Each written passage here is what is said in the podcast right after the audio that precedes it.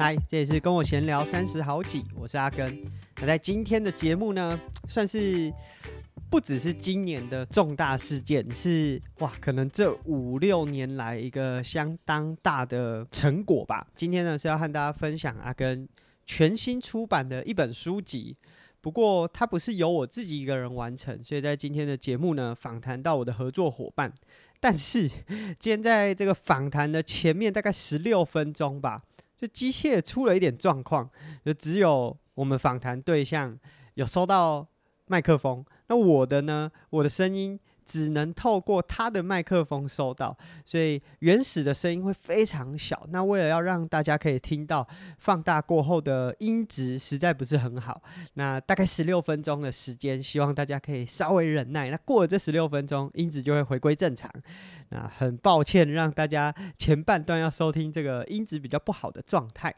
那在如果大家有 follow 阿根的 IG 或者是 Facebook，可能会有看到说，哎、有一个大事件，包含我们上一集节目都有和大家分享，就有个大事件要发生了。那这个大事件，就对我来说，或者是我们今天要访谈的伙伴，哦，这真的是一个花了蛮多时间一起把它雕刻出来的。基本上就是有一本新书要上市了。那上市的时间呢，会是在二月一号。我们今天节目播出的时间点是农历的大年初二，所以距离实际书本上市可能还有一段时间。但我们想借由今天这集节目呢，来访谈一下，就跟我一起合作的伙伴，还有就这本书带给我们也好，或者是我们希望带给读者有什么样的体验。那基本上就这一本绘本呢，用一个最简单的方式介绍，就是全台湾第一本专业运动绘本。什么是专业运动绘本？就是如果大家有看到小朋友儿童的绘本啊，大部分可能会是啊、各种主题，但是当然也有运动的。可是如果真的讲到比较专业性运动的，它大部分都从国外翻译来。那台湾的这些运动绘本，它虽然有运动的元素，可是它想要提倡的是别的内容，例如说啊、可能小朋友团结啊，或者是群体生活当中的一些元素。但是我们这一本绘本真的就是讲专业的运动。那讲什么运动呢？我们讲铁人三项，在这个书本里面会讲到，就铁人三项的起源，然后结合的呃这个过程当中，哪些地方是困难的，啊，或者是有什么不同的比赛距离。所以对铁人三项已经很熟悉的玩家，当然可能都听过，而且甚至对这些距离也都自己体验过。可是我我们觉得，如果对小朋友或者是还不认识这项运动的伙伴来说，就借由这本绘本，你可以在边看故事的过程当中去认识这个项目。而同时，我们为什么讲说它是一个专业运动绘本？是因为在这个内容当中，我们讲到很多游泳、自行车、跑步，可能运动场的礼仪，或者是它在这个运动当中的一些特征。那希望如果你开始从事这个运动的话，可以先学到的。举例来说，就像。我们自己有在跑步的，在田径场都会遇到那个在内道、在第一道散步的人，所以我们会很不喜欢。我们觉得这个东西如果想改善，从小朋友开始改会是最快的，所以这个就包含在我们的绘本主题里面。那最主要当然就是希望可以激发儿童参与运动的动机。那这本书我们刚才有讲说，二月一号会上架，那会在哪边可以买到呢？基本上所有，就例如说诚品啊、金石堂啊这些。平台基本上都有机会可以看到我们的绘本出现，但是就是如果你今天听到这一集，绘本已经上架在上面，可是还没有办法购买，希望大家可以帮我们一个忙，就在那边按下你的到货通知。所以基本上，如果例如说你有哪一间电商平台这个书商平台的账号，那你在这个电商平台上面，我们今天都会附在下面的文字说明栏啦。那你点下这个到货通知，等到。产品到货的时候，你就可以第一时间购买。那假设你是跟我闲聊听众赞助的伙伴，你可以先不用买，因为呢，在这一集播出之前，我们其实就已经把书寄到大家的手中。只是我不确定这个农历年间忙碌的货运，大家有没有办法在第一时间点收到？但我们已经寄给大家。那这个书会在二月一号上市。那我们后续还会有一些活动，在今天节目后半段会和大家分享。大家刚刚听到，就这一次，这是一本针对儿童出版的作品，然后是一本绘本。我每次就是大概在过去几个月，如果有人问我说：“啊，绘本呢？阿根你会画画？”我很尴尬，就是其实呢，这本书并不是我画的，它是由我来制作这个里面文字和整个故事结构，但主要的绘画是交给我的好朋友，而且我其实当初就想说，感觉就一定要是他，可是我又很不好意思麻烦他，因为他真的很忙，所以那时候我就想说，问看看好了，最后他确实答应了。当然，这过程有很多故事，也许我们后面可以分享，但是。这个可能是，如果你有在跑步、玩铁人三项啊，甚至这几年他也画了很多各种不同运动，甚至不是运动的一些主题。这位来宾呢，就我们今天来宾就是杰糯米。那我先帮杰糯米介绍一下，就是他在我们书当中有写说，他是一九八三年金牛座，特别强调，然后是来自菲律宾南部的达沃市。他过去有担任过《苹果日报》的美术设计、运动笔记的视觉设计和插画师。那现在，如果大家有在 Facebook 上或者是 IG 上，杰糯米腿抽筋主理人里面其实有很多运动元素的这些插画，也从原本过去可能都是耐力运动，就从马拉松、铁人三项啊、自行车这样，现在有包含像篮球、棒球这些主题。然后，如果大家比较早期开始 follow 他，可能会看到。在二零一七年四大运的时候，很多街头，包含像路易莎咖啡部分的门市，会有他的插画的作品。那他在二零一九年的时候，也用了自行车壮游日本十八天，而且在回来之后，是不是办了一个画展？所以我觉得是很特别的一个体验。最后，我们是找到了杰糯米来担任这次的会者，所以作者是阿根，那会者就是杰糯米。啊，不知道我刚才这样介绍完之后，杰糯米有没有什么要补充的？帮自己再补充介绍一下。好，大家好，我是杰糯米。基本上阿根都帮我介绍得很详细，应该没什么漏掉。因为呃，录制 Podcast 其实这是第三次，所以前两次都有特别介绍自己的，就是过去啊、来历等等的，一直到回到学校啦，然后做了一些呃比较疯狂的事情。那很感谢阿根，就是在那个时期找上我，而且，呃，这个我们后面再来聊。对，但是，呃，应该是说很感谢阿根很信任的，因为，呃，我记得有一次阿根跟我讲说，这本书他只有想到我可以画而已，我觉得那是一种很神圣的任务，可是我又很怕搞砸，因为这种通常第一次我都很紧张，然后自己虽然很爱。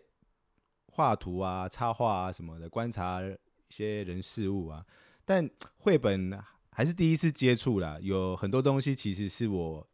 没办法想象到的，就是可能绘本的一些 make up 啦，那你要去如何去贴近你的 TA 啦，怎么样跟出版社他们去协商等等的。然后再来是因为就这本书其实我只是绘者而已，真正的内容其实是阿根他创作出来的。那当到我手上，我如何把文字变成图像这一件事情，其实是很不简单的事情。我不能就是依照自己的模式去绘制，而是要去想办法，呃，也有阿根的内容，然后让我跟阿根以外的人也看得懂。所以每一层关卡其实都让我很，当然拿到这本书很开心，但是过程其实很折腾的。对，好，折腾的部分我们等一下再来聊聊。但是就是在我刚开始提出这个想法，就把铁人三项画成绘本，因为说真的，那时候你可能也没有真的看到就是文稿。对这个想法 idea，脑中有没有什么任何的声音或者是画面浮现？嗯，说坦白，第一次看到这个内容的时候是兴奋的。那也蛮意外，因为我以为我这辈子第一第一个会画相关绘本的会是马拉松。Oh. 说坦白是马拉松，因为呃，虽然那个时期阿根早上我的时候，我是在学校，那是那个时候的状态是学生运动员，那自己的专项铁人三项，但是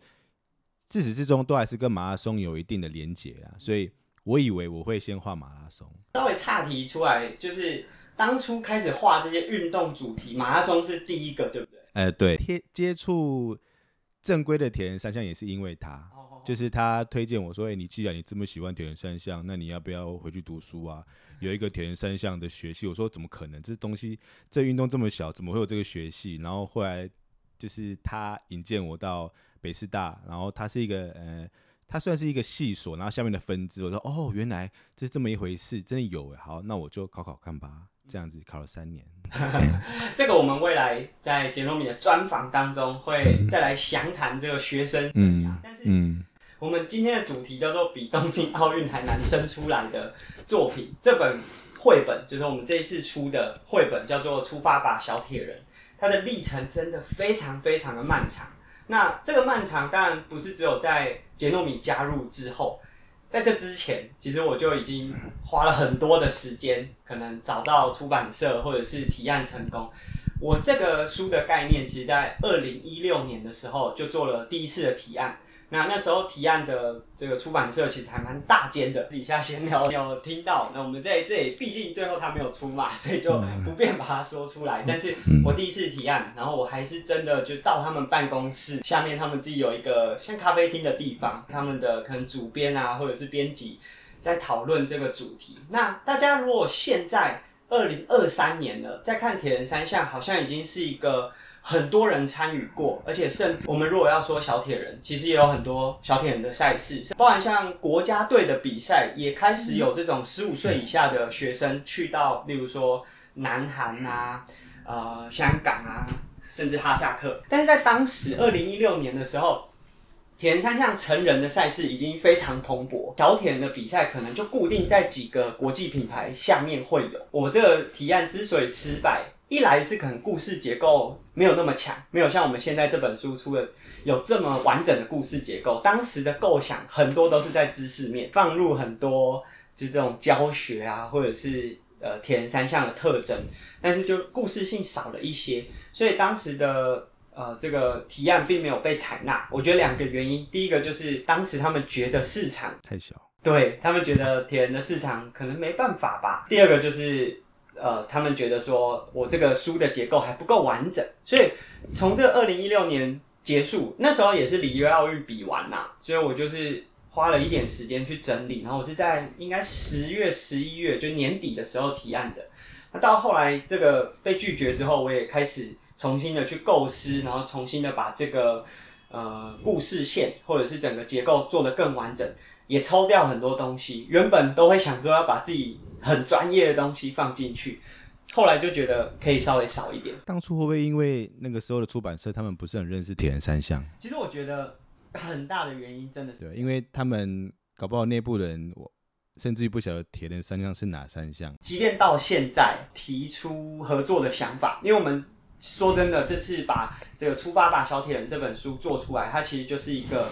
把运动跨界到。书本、纸本过程，很多在做这些纸本文字的创作者，或者是呃，可能公司，或者是比较专注在阅读上的，他们其实可能运动习惯也不像我们认真身边的这些同温层 运动习惯来的这么强烈。铁人三项可能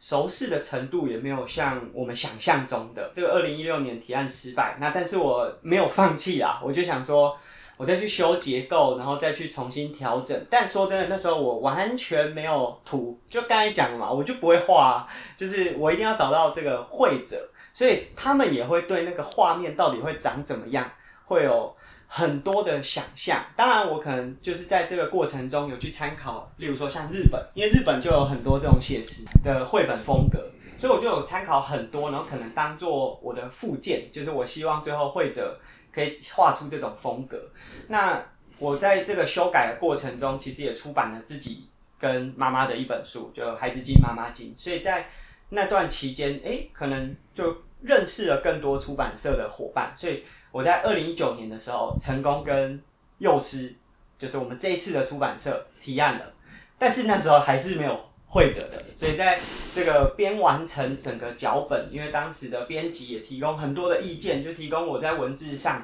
一些想法，还有故事上的架构。然后同时我们在寻找会者。那当然，其实在这个绘本的产业是有很多很厉害的绘本插画家。我们开头讲了，这是全台湾第一本真的以运动为主轴。就我自己的想象，如果这个绘者是可以完成过铁人三项，当然是最好。当然，我后来发现，其实也有蛮多有在做插画的呃画家，他们其实也有在从事，嗯、就算不是铁人三项，就可能有在骑车。但是其实当时我跟杰诺米应该已经认识四五年有了吧，就是有互动，就是可能有 Love Shoes。那时候你有在做深夜食堂，深夜食堂，哎、欸，你要介绍一下食堂是一个什么样的？深夜食堂。它是我之前住基隆的时候，我住家斜对面有一个公园，它叫百七街公园，一百两百的百，然后中文的七，然后那边有很多流浪猫常在那边游荡。那因为那边，呃，那个社区其实多半都是老人家比较多，然后他们对于这些流浪动物其实是不友善的，所以我跟我太太就决定啊，来帮他们就是整顿这些猫咪，但也不是要把他们怎么样啦，就只是，哎、就是用食物控制他们的行为啊，然后假设他们一直会有不停的生育，那我们就会花一点钱带他们去节育这样子，然后就这样做做一做就做到做了好几年，然后甚至于说送养一些小猫咪给真的想要喜欢猫咪的人去领养这些猫咪这样，然后那个时候我觉得啊，自己花这么多钱其实有点快吃不消了，那不如那个时候的脸书正行，我们就在脸书。成立了一个呃深夜食堂的这个粉丝页，然后请大家有心人士号召他们，然后捐一点钱给我们，那我们就带这些猫咪去节育，然后甚至于帮他们买一些比较有营养的呃饲料或者是罐头，这样就是一这样一直做。那那现在因为搬家了啦，所以住家附近已经没有这样子比较旧社区型那些流浪动物的呃。呃的的状态，但是我很开心，那个时候有做这些事情，尽一点微薄之力，帮助那个地方更完善。那前面这十六分钟就是我们讲的这个我的部分音质比较不好的阶段。那后面的节目呢，大概还有三十分钟左右的时间。就会回复到比较正常的音质，希望大家呢可以继续收听。那也很感谢大家忍耐这个音质到现在。这个是刚才讲深夜食堂，虽然是岔开话题，总之我是在蛮早期就认识杰诺米，那一直到后来就是。包含你考上了 北师大，等于就变成是我的学弟，所以有更进一步的认识。所以我们在二零一九年真的这个书籍，嗯，确定说文字的部分大概已经八成九成了，然后要开始寻找会者的时候，我就提出了杰诺米的这个人选给出版社做参考。那但是在杰诺米加入之后，一直到书籍出版，就是我们今天录音的时间点是二零二三年的一月十九号。那到这个出版，哎、欸，中间整整三年，嗯，你们要分享中间发生了什么事情？好，哎，这个我还是要先跟阿根说抱歉，还有出版社抱歉，因为真的拖太久了。我的设定其实本来没那么久，拿到东西，脑袋有画面，其实就开始要执行了。但是我这几个月、这几年，应该是这几个月一直在检讨这件事情。追根究底，还是因为我太忙，而且某种程度上是瞎忙。因为我那个时候还是学生的状态，我就是把工作就放在一旁，然后专心的把大学学业修完。然后一方面是因为，呃，这个学校应该说北师大，我读的这个系所，它不是一般的大学，它就是某种程度上我的身份是学生运动员，所以还是有兼顾一些呃训练啊、比赛啊。然后我自己其实很乐于学习，所以我有。有兴趣的科目，我都会想要去，就是花更多时间了解它。然后甚至于，呃，因为一些老师的关系，他们会问我说，有没有想要读研究所啊？然后我开始到大三的时候，去想办法去了解其他学校的研究所长什么样子。我觉得一部分是我喜欢学习，二来是我很好奇这些大专院校他们现在是怎么运作的模式。那因为这样子就是太不务正业，然后导致于这个绘本就是开始大 delay。然后当我要静心花暑假跟寒假来绘制的时候，我发现哇，那每一笔就是很艰难，因为我每画一个草图或者是画一个构想，就会被出版社的人觉得，哎，这样不 OK，这样不符合呃我们的 TA 的模式，不符合绘本小朋友读的状态。我觉得天哪，可见我常。我我我这几年常画那些乱七八糟的事情，我我身边周遭的人都很都很接受，但是其实市场上是没办法接受的。我开始觉得我我是不是很不适合做这件事情，还是说其实我不适合画这个绘本，然后以至于我我怀疑我是不是有忧郁症啊？但是我没有去检查。我朋友觉得你这个哪是忧郁症，你这只是不务正业，然后爱拖拖拉拉。但其实有有两有有一次的暑假，我是真的蛮难熬，就是就关在家里，然后嗯、呃，因为暑假我也没办法暑训嘛，因为有一些案子要做，所以接案子之后，我就还有好几天一整个下午都是呆坐在我们家的沙发，然后就在一一天就没了，然后两天就没了，然后。出版社的呃窗口都会来催稿，我就很有压力，然后每天都过得很，我我好我好难解释那种，就是有点寂寞，然后又一个人又无助，然后也不晓得该找谁求助的情况之下，我觉得蛮神奇，是我居然熬过就是那个时期，然后直到去年年底的时候，就是差那差那几篇，我就一口气就把它搞定了，然后。还是感谢他们没有放弃我，因为其实我一直觉得这本绘本应该会难产，而且我自己认定是百分之九十会难产的。然后我也不晓得该怎么跳车。B 铁人三项 DNF 很容易，你就是累了跑不动了，会有人来帮你关门。对，甚至于你比一些比较大型比赛，你是会被套圈的。你是会跟你说啊，不好意思，你已经被怎么样了，你可以请回了。但这本书是，我觉得我不该，我不知道该怎么跳诶、欸。是该后空翻还是前空翻，还是直接往水里跳？我连跳车的方式都不晓得，我只觉得啊，惨了，该怎么办？但就是二月要上市了，就这样。到从开始结案到现在，我还是觉得很不可思议，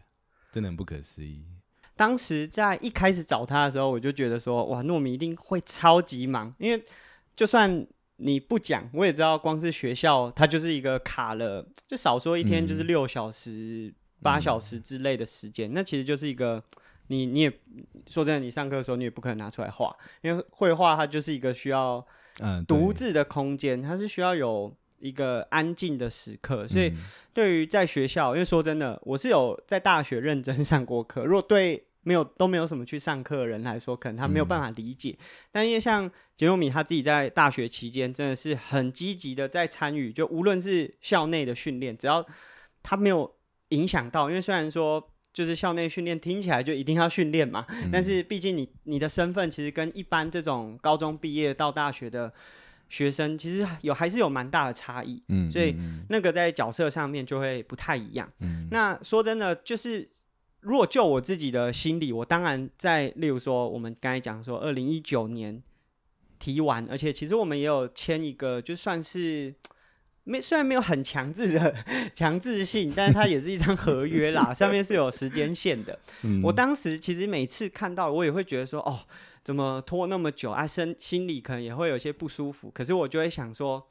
那如果真的很忙，那也真的没办法，所以我们就是慢慢等。然后我有时候也会想要传讯息，然后问说啊，需不需要帮忙？例如说，我那时候我觉得我最有机会可以帮忙的是什么？就是因为我身边还是有一些会画画，他当然没有参加过铁人三项，嗯，但其实当时线稿就是整本书的结构和这个图已经有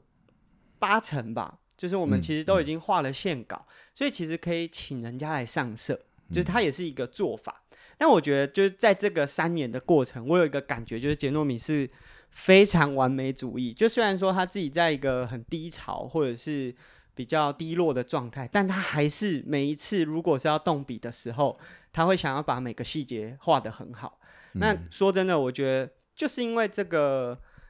这种心态和状态，所以这本绘本出来的时候才会哇。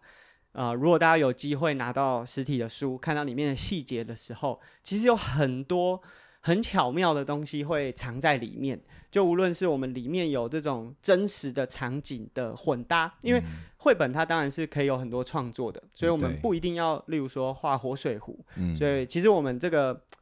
开头的这个场地。基本上是，如果在真实世界里，他不会拿来办铁人三项比赛，嗯嗯，但是他会是，如果你有在台湾运动过，你可能看过这些场景，然后你会有一些投射。他可能在真实世界里，他你不可能真的下去游泳或者是骑车跑步，嗯，但是你对这个环境，诶，看到书的时候，哇，蛮熟悉的。嗯，或者是说在画面当中的某些细节，例如说有用了我比赛的场地的这个重新绘制，嗯，或者是这个场呃画面里面的人物可能是非常知名的铁人，就是它里面有非常多的元素是很细腻的，所以我觉得就就算你呃你很了解铁人三项，你觉得你不需要用绘本再重新帮你上一次课，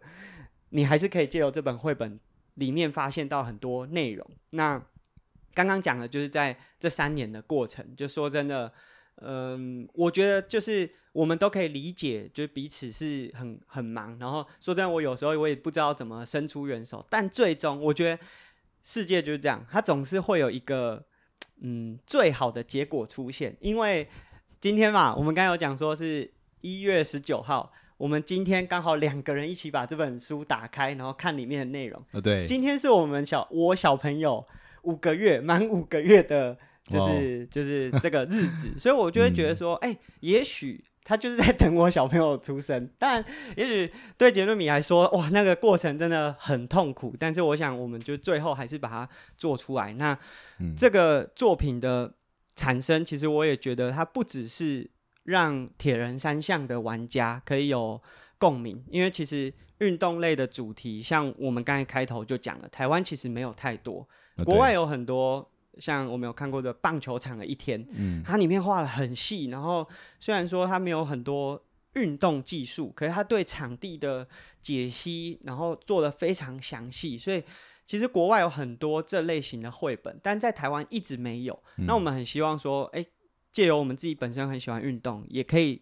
用这样子的方式去留下一些内容。那这里也和大家分享，就我们刚才在开头虽然有讲说在，嗯、呃。这些电商平台，甚至甚至二月一号过后，很多实体书店也都可以找到我们的书。但是我自己就是借由 Podcast 或者是社群，我自己有做一个公益认购的方案。假设你是只想买一本书的话，我们就建议大家就是直接到书店里，或者是这个网络平台。那我们也知道很多朋友会诶知道有书出了，就会想说诶透过。我或者是糯米来买这个书，因为就会觉得说，我跟作者买的感觉比较不一样。但是我们没有想要就直接卖，因为一来这个就是在成本计算上面，其实出版社没有办法这样直接做销售。嗯。但是我们我自己的这个平台有，就是以 Podcast 我的社群上有一个公益认购的方案，就是就你付两本的钱啦，然后我们会捐一本到学校。那这个公益认购的方案就是你会获得一本，那另外一本我们会帮你捐到。未来我们会去的这些学校，我们会去那边做讲座，和小朋友分享。嗯，那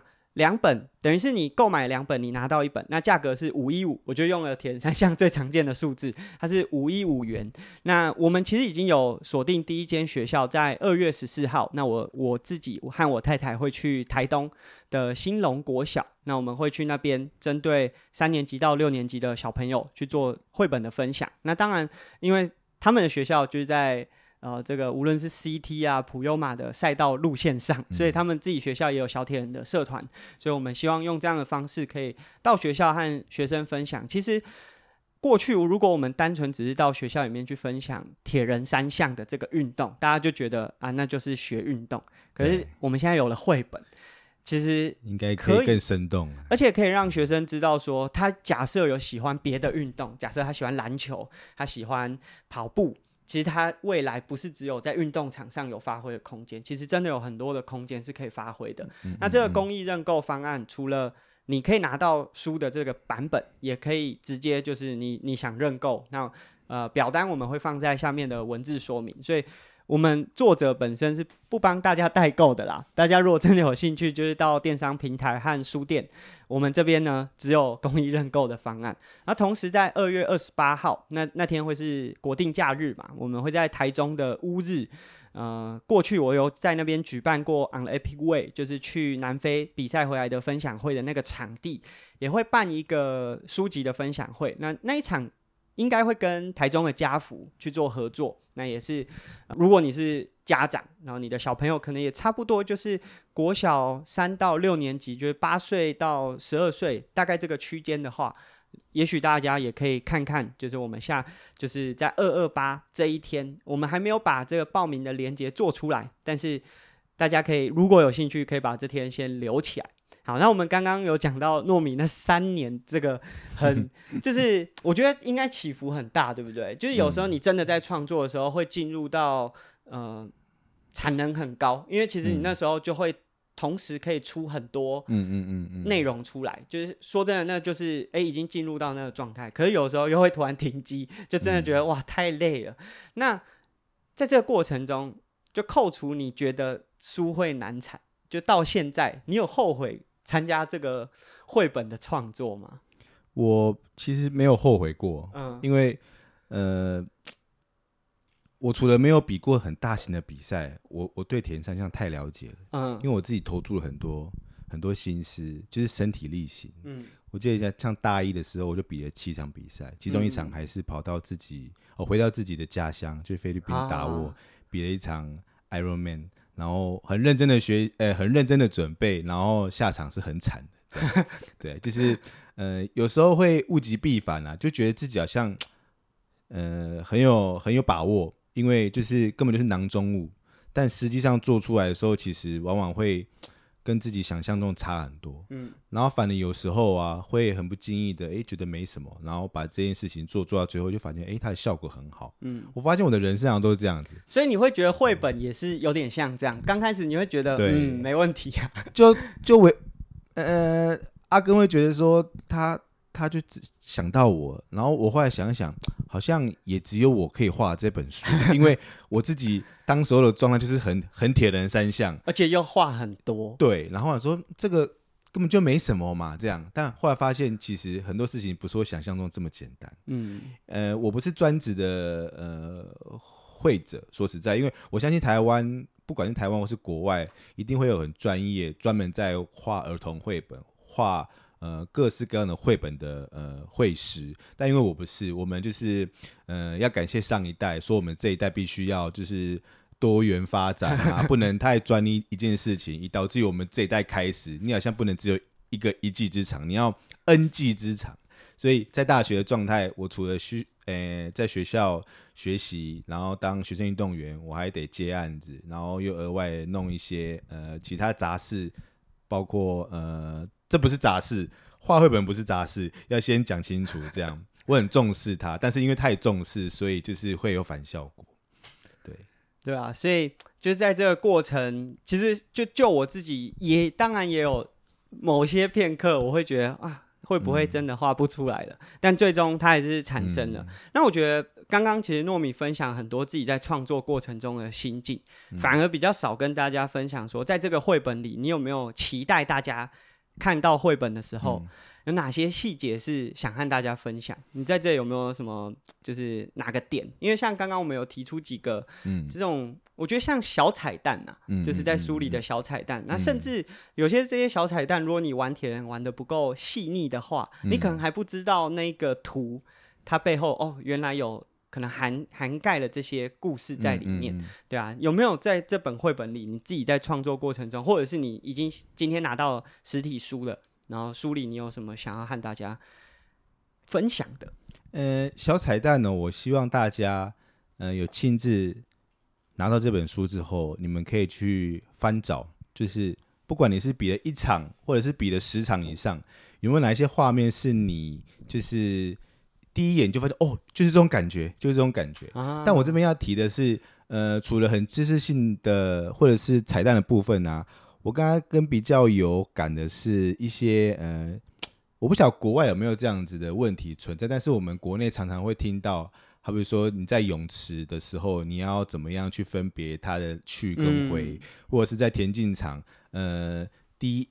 第一到第三道该是怎么样子速度的人来做呃呃奔跑，或者是就每一道他每一道的装，这是一种文化功能性。对，因为它它其实是没有法律上的强制介入，嗯，但是呃，身为我们是运动爱好者，会常常在这两个地方或者在运动场呃运动的时候，会希望有一个制度，就是因为我们只提倡一件事，就是安全。嗯，你在运动场上你没有安全，其实你就呃谈不上。你喜欢这个运动？我记得，呃，当我还没有从事铁人三项的时候，我骑脚踏车绝对不戴安全帽，绝对不会戴，我觉得很蠢，超蠢。那安全帽挖一堆洞，然后就是就跟你自己的车不搭嘎。但是直到我开始接触铁人三项，然后比赛规定有明显很特别讲说，呃，比赛的进行中，自行车一定要佩戴安全帽这件事，我才觉得哦，这很严重，真的很严重。因为我是我确实是曾经看在训练的时候，有同队的女队员摔车，我觉得这超恐怖。嗯，后来我现在。即便有时我自己在开车或走在路上，我看到有人没有戴一定的速度，没戴安全帽，我都会替他捏把冷汗，甚至会很鸡婆说：“哎、欸，先生小姐，你你怎么不戴？你不戴个安全帽？”这样，对，我觉得这个很重要。所以这本书呃有很多可爱的地方、有趣的地方，有很多梗，但是还是希望呃大家透过这本书得到一些这这个运动的知识，因为。有一些环节其实还蛮重要的，然后你只要可以在这本书得到这些呃知识或者是一些文化，也许你可以更享受铁人三项，然后你也不会觉得哎，好好难哦，都不会游泳怎么办啊？嗯，对，其实我我觉得就是很多人会想说，我出这个绘本是不是就要把大家全部都带去比铁人三项？其实我觉得也不是，但是你可以借由。阅读这本书的过程当中，嗯、第一个，你认识这项运动，那你可以多一个跟人家聊天的话题。嗯、那同时，在我们里面有很多这种内容是蛮有，就是日常生活中其实你都可以运用到的技能。嗯、你就算不比铁人，嗯、你还是可以把这些东西带在日常生活中。嗯、那我觉得，说真的，我觉得铁人三项对台湾来说，它是一个外来的。产物，就它有点像是这个运动从国外进来，哦、然后我们两个有点像转译者，我们用自己的方式转换成台湾的环境文化状态当中，大家哎、嗯、可能会经历到，然后可能觉得这个比较容易入口。嗯、就说真的，像杰诺米刚才讲的，就这些东西在国外有没有需要特别用文字或者是图片？写出去好像有可能不用啊，有可能人家在跑道这个从小到大就都是这样使用，也许对他们来说根本不是问题。但对我们台湾目前我们自己实际经历到的状况就是这样。那今天我们和大家分享这个绘本，那最后我也想和大家分享说，就我画这个就是想要做这个绘本的初衷，当然是因为我对铁人三项还算了解，不能说很专业，但是我自己在。做的过程中，会希望有更多人的参与。然后我觉得这个参与不单纯只是去比一场比赛，然后完成了，然后说，哎、欸，我是呃什么距离的完成者，嗯，而是他开始懂，那他知道说，哎、欸，比这个运动是还蛮辛苦的。那无论是他在日常生活中，可能他有同事也想比赛，他可能为了要比赛，可能会婉拒一些呃这个聚餐也好，或者是额外的这些应酬。他可以尊重他。我在我们自己的生活当中，其实有时候，因为你自己是喜欢比铁人三项，你有时候不太能够被社会大众理解和认识。哦，对对。那我想，如果我们可以从那么小，就是小朋友从三年级、六年级就阅读这样子的东西，也许小铁人的绘本只是一个出发点。当然，我不确定杰诺米有没有想要再画一本啦。但是我的意思是说，也许未来。哎，大家其他运动领域的专业人士，他们发现啊，原来用这样的方式可以让更多人认识我的运动。嗯，也许会有更多人开始，无论是绘本的形式，或者是其他呈现的手法，让更多人认识运动。那我觉得这样子的方式可以让整个运动环境的文化是更深厚的，嗯，而且这会比起我们真的。带着车，带着跑鞋，然后跑去一个学校里面跟人家讲说啊，你一定要动起来啊！我觉得有的时候阅读这样子的方式，也许会更能够激起人家，就是他在阅读的过程中会想说啊，不然我来试看看好了。嗯嗯、我觉得很多时候，当然如果有机会真的走到比赛的会场，大家都可以被铁人三项赛事的现场氛围给渲染。嗯但说真的，你不可能包车带着大家去铁人三项的会场。也许书本的呈现会是一个还蛮不错的方式。嗯，那绘本虽然花了很长的时间产生出来，但我觉得 good thing take time，就是它一定是花了一些时间，所以才会困难嘛。那最终我们达成了，它也成为了台湾第一本针对专业运动项目去做分享的儿童绘本。那我们希望呢，大家如果有兴趣。在二月一号，甚至你现在在部分的这些呃电商书呃书商的平台，就可以看到书本已经在架上。那希望大家可以帮我们在他的这个到货通知按一下，那或者是如果你认为你很想把这样子的文化跟着我们一起把它推出去的话，在阿根自己这边也有公益认购的方案，在文字说明我们会把。呃，各平台和这一次活动就是认购方案放在文字说明。那在二二八，我们也有在台中的一个分享会。呃，实际的活动架构还没有完全的规划出来，但是场地我已经租了，然后这个时间点和整个流程大概都已经有一定的想法，所以欢迎大家一起加入。那今天很感谢杰诺米来跟我们。谈这个书，就说真的，我可以就我现在在跟杰诺米录音，我可以感觉出他在讲那个三年的过程，他内心的那个波动又重新的唤醒。但说真的，我非常感谢。我记得上上个应该上个月吧，就是阿展结婚的时候，哦对，你看到我马上抱我的那个感觉，我就觉得那个那个拥抱，那个拥抱是是很真诚的，很真诚的，就觉得哇。我我说真的，我觉得那个感觉虽然那不是一个比赛，嗯、但那感觉有点像是我们完成一场嗯很重要的赛事，嗯、然后我们都真的很感谢，然后呃彼此觉得哇，真的达成一个不容易的挑战。这是我跟阿根，我跟阿根的互动一直以来都是以干话作为连接，但是第一次是真的有呃对于这个铁人圈有某种的贡献。我我我的感触很深的一部分是，像我现在慢慢的离开学校，然后回到职场上啊。但是当我做一件事情，我的同事还是会很惊讶，就是啊，杰洛米，你今天骑脚踏车来上班哦？你骑多远啊？二十五公里，怎么这么远？这已经对我来讲是已经无感。我说二十五公里好像是暖身而已，我都觉得就有有什么好惊讶的吗？但是我觉得，直到这本书出来，我觉得当。各位听众，你你有买这本书啊？然后你也是一个就是会跑步或者骑脚踏车去公司的人，你可以回复，哎，当你的同事问你这件事情的时候，你可以回回复他说。呃，都已经有填三项绘本出来，我骑脚踏车跑步来公司，应该没什么样，没什么，没什么问题了吧？应该不是什么大惊小怪的事情，这样。对，所以，我们希望真的让这个文化，就是我自己，其实，在自己的 podcast 常常讲，我说说真的，我自己也会觉得，会不会听众听到有点腻了？但我们真的花了很多的力气，想要把这件事情做到。那刚刚大家可能也都有。听到杰诺米有说，诶，他是学生运动员，然后有很多好奇，然后又从菲律宾，然后现在在台湾，所以我们在下一集的节目呢，会跟杰诺米来一个访谈。虽然大家可能在别的节目有听过杰诺米的访谈，但我们会可能在，既然我们都有一本绘本的创作，其实。